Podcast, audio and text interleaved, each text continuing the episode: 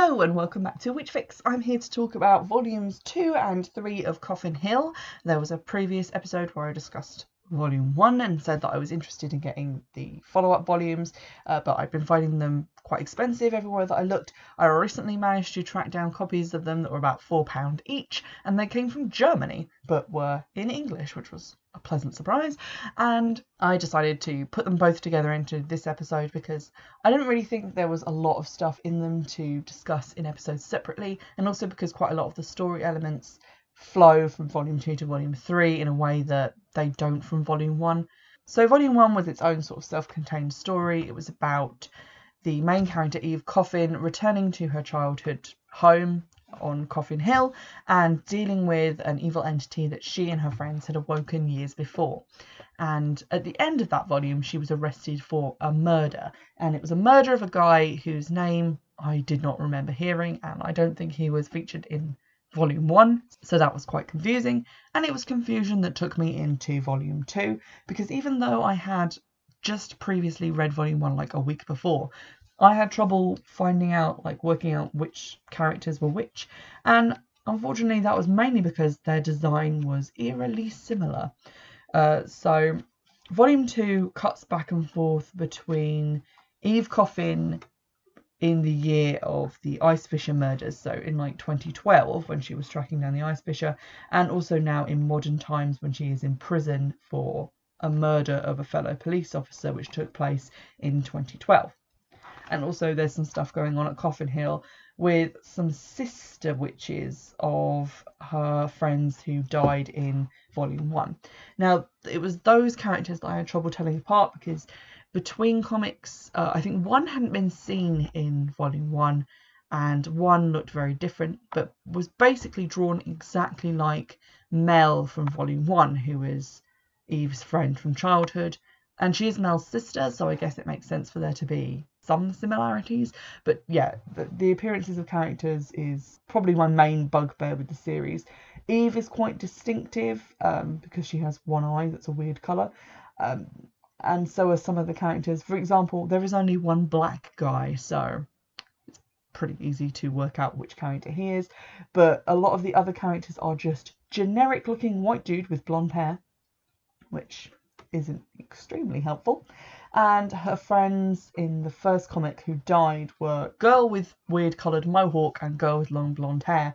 And it took me a while to work out who was who in terms of the younger witches because they also have weird coloured mohawk and long blonde hair. The main plot of volume two, which is called Dark Endeavours, is to one, tell us what happened when Eve was hunting the Ice Fisher killer when she was originally a police officer, and to kind of cover what happened and how she ended up getting shot and how she ended up not being a cop anymore, and also, most importantly, how she ended up being accused of murder.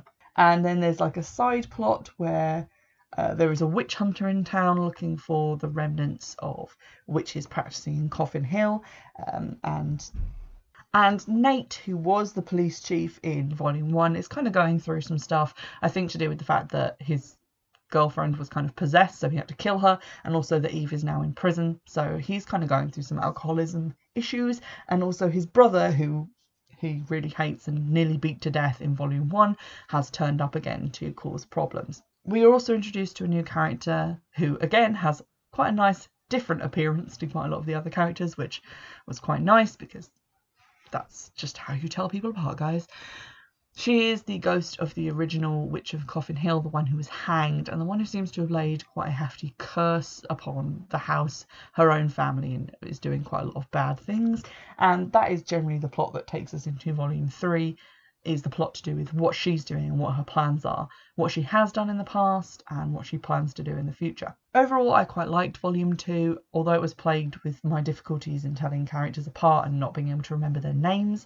Um, they, usually, there are sort of clues put into text in other comics about, like, oh, hey, you're Bob, Steve's brother. There isn't a lot of that in this, so if you have just read Volume 1 and go into this one, you may be able to avoid some of the confusion, but again, I was not. Maybe I'm just thick. But I did quite like the story, the whole Eve being in prison thing, the introduction to Emma Coffin, who is the original Coffin witch, and the ideas of like how Eve went about pursuing the Ice Fisher killer. Although it was quite obvious who the Ice Fisher killer was going to turn out to be, no spoilers, but you will see it coming a mile off. Um, it wasn't necessarily played as like a surprise. It was more to do with the fact of how that realization came about and then what happened immediately afterwards, which was kind of the point of the story. So, volume two was quite enjoyable, and I went straight into volume three uh, because I didn't want to be confused. Like volume one, volume two does end with a sort of comic short, which is um, not related to the main plot overtly and does take place in the past. This one is called The Killing Floor it was quite a cool little story. It's basically about a kind of Manson family esque group in a van in the 1970s who plan a home invasion murder, but the home that they are invading already has a murderer in it, a lady who has killed her entire family. Uh, she then like destroys them in quite gruesome ways, and at the end you see Eve Coffin's ancestor, Emma Coffin, the Coffin Witch, uh, sitting there, and she has basically compelled this woman to kill her whole family and these home invaders. And obviously, that's going to have ramifications sort of important things going into volume three, which is called Haunted Houses. Volume three again introduces some new characters, including a new black guy, but he has glasses, so you can tell him apart from other black guy basically, um, every character in this, you just have to kind of focus on the one thing that makes them different. For instance, there is lady police officer who is not Eve, black guy with glasses, black guy without glasses, uh, blonde haired guy who is alive instead of blonde haired guy who is dead. It's just very like tokenistic in how you tell people apart. Like Nate is only guy with long black hair, so I guess we always know who Nate is, but quite a lot of the murderers, because there are a number of murderers in the story, look very similar to each other. And the long blonde haired girl characters basically all look the same, which is never going to stop annoying me. Essentially, the flashbacks in this one deal with Eve's mother's time in a mental asylum because um, she tried to kill herself. Uh, trigger warnings for that. And she met a girl who was imprisoned there because she had killed her whole family and there are mysteries about what is happening in this town because a number of houses seem to have been afflicted by the same curse or spell, which makes a child, a young member of the family, kill their parents and everyone else who lives there because the coffin witch told them to. And that kind of reminded me a little bit of the plot of the movie Sinister, where it's like a demon inhabits a child and then they kill their whole family in a really awful way. Um, Unfortunately, Ethan Hawke was not in this because, I mean, he has a fairly distinctive face and I would have been able to tell him apart from everybody else. Basically, this book deals with the digging up of the Coffin Hill curse and what the Coffin Hill Witch has been doing for all these years. There's a lot of police investigation stuff because of all the murders and stuff, and actual mystery hunting by cop who is a woman who is not Eve. But there's also a lot of quite witchy stuff because Eve sees ghosts and is going into the house and into like a separate dimension that exists within the house where a lot of dead characters come back to life and things like that. So that's a little bit confusing. I find some elements of the storytelling of these quite confusing, mostly when it gets into witchy curse stuff, which is a shame because that is the element of the story that I'm super interested in. But the actual police investigation stuff is quite cool, and there was actually a twist at the end of this one that I did not see coming and it was a good way to round out the three issues and finish off the story.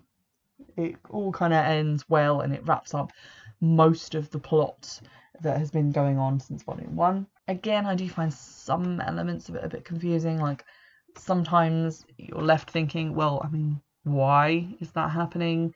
Why would that character do this? But I mean, those are things that you can kind of skate past for the most part. They're not massively important in terms of the main character, Eve is the most recent generation of the Coffin Witch, in books two and three, she actually does a lot more magic than she did in volume one, and you see her doing more spells and rituals.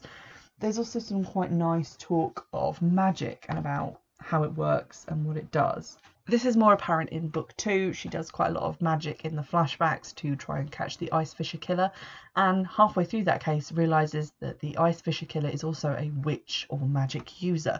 So it's kind of witch versus witch uh, fighting on two levels, like in the mundane world and also in the spiritual realm, which is again really fascinating and really why I quite enjoyed the series is that it had elements of that the spells that she does, um, she makes like a potion so that she can tell if people are lying, and also uses a blood sample that's been stolen from the forensic lab to try and trace down the killer. Various things like that, which again ring quite similar to things that you might do in like modern paganism. What I really enjoyed was the kind of look at what made her a witch, and basically in the flashback she's trying to avoid her heritage after that horrible incident from book one where she got most of her friends killed and she's talking about how the pursuit of power has corrupted the person who is the ice fisher killer, but also how she could end up in that state because what she's basically practicing delves into a dark place, and the more she uses it and the more powerful she wants to be to accomplish the things that she's trying to do, the further she has to give herself over to that dark side. And that I found quite interesting and explained quite a lot about the character, which I would have liked to have known in volume one. But by the end of the third book, I was kind of rooting for Eve and quite enjoyed her as a character because she came across as less like a moody, stroppy adolescent and more like someone who was being pulled in many directions and who was trying to be a lot of things and trying to do her best, but kind of made a lot of mistakes along the way. I definitely still recommend picking up volume one if you don't particularly like volume one, I would say put it to one side and read it six months down the line because on second reading you will probably understand it a lot more. I'm going to do the same with volumes two and three because I'm still not entirely sure about a lot of stuff that happened in them, but I definitely enjoyed getting to the parts that I did understand. So I'm going to give them a second read and see if I can on second reading tell characters apart more. But definitely don't spend huge amounts of money on these. I don't think they're necessarily worth a huge amount um, in terms of witchy content. There is quite a lot there, but a lot of it is like quite dark and demony. So if that's not your thing, don't invest heavily in it. But also because people are selling these for like silly money, like twenty pounds online, whereas like the actual cover price of them was only ever $14 so it's not really worth that much. But yeah definitely get hold of at least volume one give it a try and it'll definitely give you some witch fulfillment um, over volumes one to three. I hope you've enjoyed this review. Do get in touch and let me know what you think of the Coffin Hill series if you've read it and if you can recommend anything similar because I would quite like to give that a go, whatever it may be. And you can get in touch in the usual ways on Twitter, which is at Witchfix, or via email, which is witchfixpodcast at gmail.com. And I hope to see you in the next review. Bye!